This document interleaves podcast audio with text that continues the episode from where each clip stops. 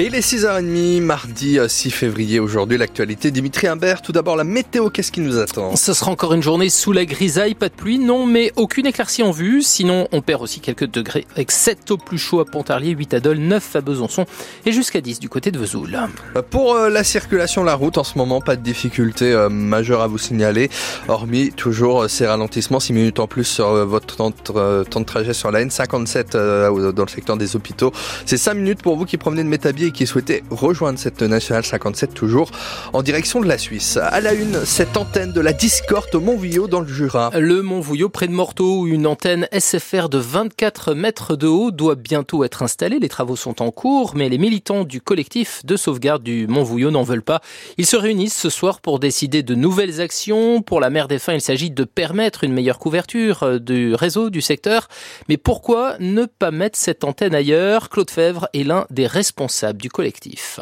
C'est l'endroit exact où ils veulent implanter leur antenne qui ne nous convient pas du tout. C'est vraiment en plein milieu du, Mont Vouillon. C'est visible depuis le dessus, depuis le bas. Ça impacte vraiment le paysage. On a une montagne qui est un peu emblématique du, Val de Morton, qui n'est pas abîmée du tout. Et si on met une antenne dans le milieu, pour nous, on va détruire la beauté du site. Donc on n'est pas opposé à l'implantation d'une antenne, mais pas à l'endroit euh, précis où ils ont décidé de l'implanter. On n'est pas des Khmer ni des jusqu'au on veut seulement préserver la beauté du Mont-Vouillon. On a désormais quand même quelque chose qui nous rend un peu plus optimistes, c'est que les élus, en particulier les élus de Morteau, euh, ont fait quand même un pas dans notre direction en refusant qu'il y ait des, travaux qui devaient avoir lieu sur le territoire de la commune. C'est important pour nous. L'alimentation électrique pour l'antenne, elle devrait se faire sur le territoire de la commune de Morteau. Le maire, le conseil municipal ont dit non. Claude Fèvre, l'un des responsables du collectif de sauvegarde du Mont-Vouillot au micro France Bleu de Claude Bruyot. À Pontarlier, les urgences de l'hôpital sont sous l'eau. Une alerte lancée par la direction qui constate de grandes difficultés depuis plusieurs mois en raison d'un manque de médecins urgentistes. Il en faudrait 13 pour faire tourner les urgences et il en manque 6 avec à la clé de 4 à 5 heures d'attente il est du coup demandé aux patients en cas d'urgence non vitale d'appeler d'abord le 3966 pour être orienté correctement. Numéro valable tous les soirs de 20h à minuit en semaine. Alors quand et pourquoi allez-vous aux urgences? C'est la question qu'on vous pose ce matin. Appelez-nous dès maintenant au 03 80 833 111. Dans le Jura, un incendie vient de se déclarer dans une maison de la Mare. C'est pas très loin de Baume-les-Messieurs. Oui, l'alerte a été donnée il y a une heure. Des flammes sortaient des fenêtres d'une maison au 7 rue du Tartre. Les pompiers sont sur place. À Broye-les-Pêmes, en Haute-Saône, un homme a été grièvement blessé dans l'incendie de sa maison hier matin, incendie qui s'est déclaré peu avant 11 heures. Il a été maîtrisé par les pompiers. Le propriétaire, lui, a été transporté à l'hôpital de Grès. C'est aussi en fin de matinée que s'est produit un accident de bûcheronnage à Montfleur, dans le sud du Jura. Un homme de 52 ans s'est retrouvé coincé. Après la chute d'un arbre, il a été évacué par hélicoptère. Dans l'actu également, les profs qui remettent le couvert aujourd'hui. nouvelle journée de mobilisation après celle de la semaine dernière. Les revendications sont toujours les mêmes, de meilleurs salaires et de meilleures conditions de travail avec des classes moins surchargées. À Besançon, un rassemblement est prévu à 17h30 rue de Belfort devant la permanence d'Éric Alauzet, député de la majorité présidentielle dans le Doubs.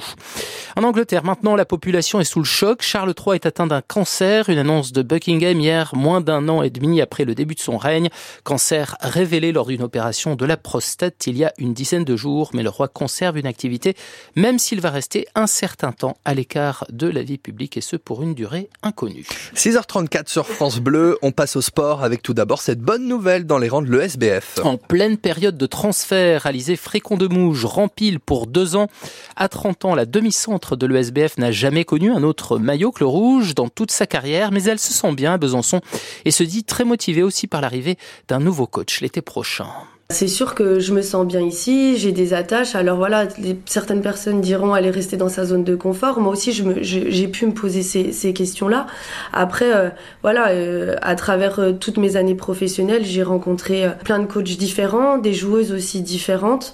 donc à chaque fois on se remet en question et ça remet aussi notre place en question. Et donc, euh, à l'intérieur de ça, c'est un nouveau challenge aussi. Comme euh, tout sportif euh, qui va signer un contrat, on pèse les pour, les contre de je reste ou je pars.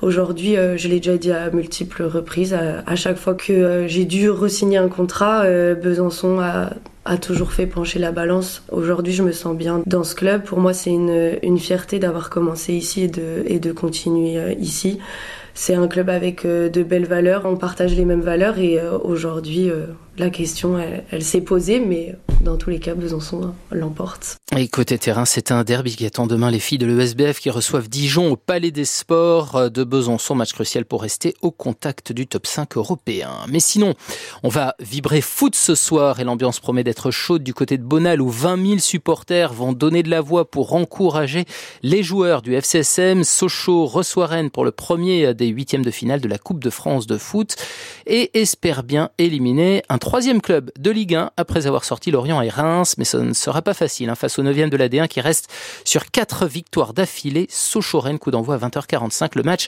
se jouera à guichet fermé.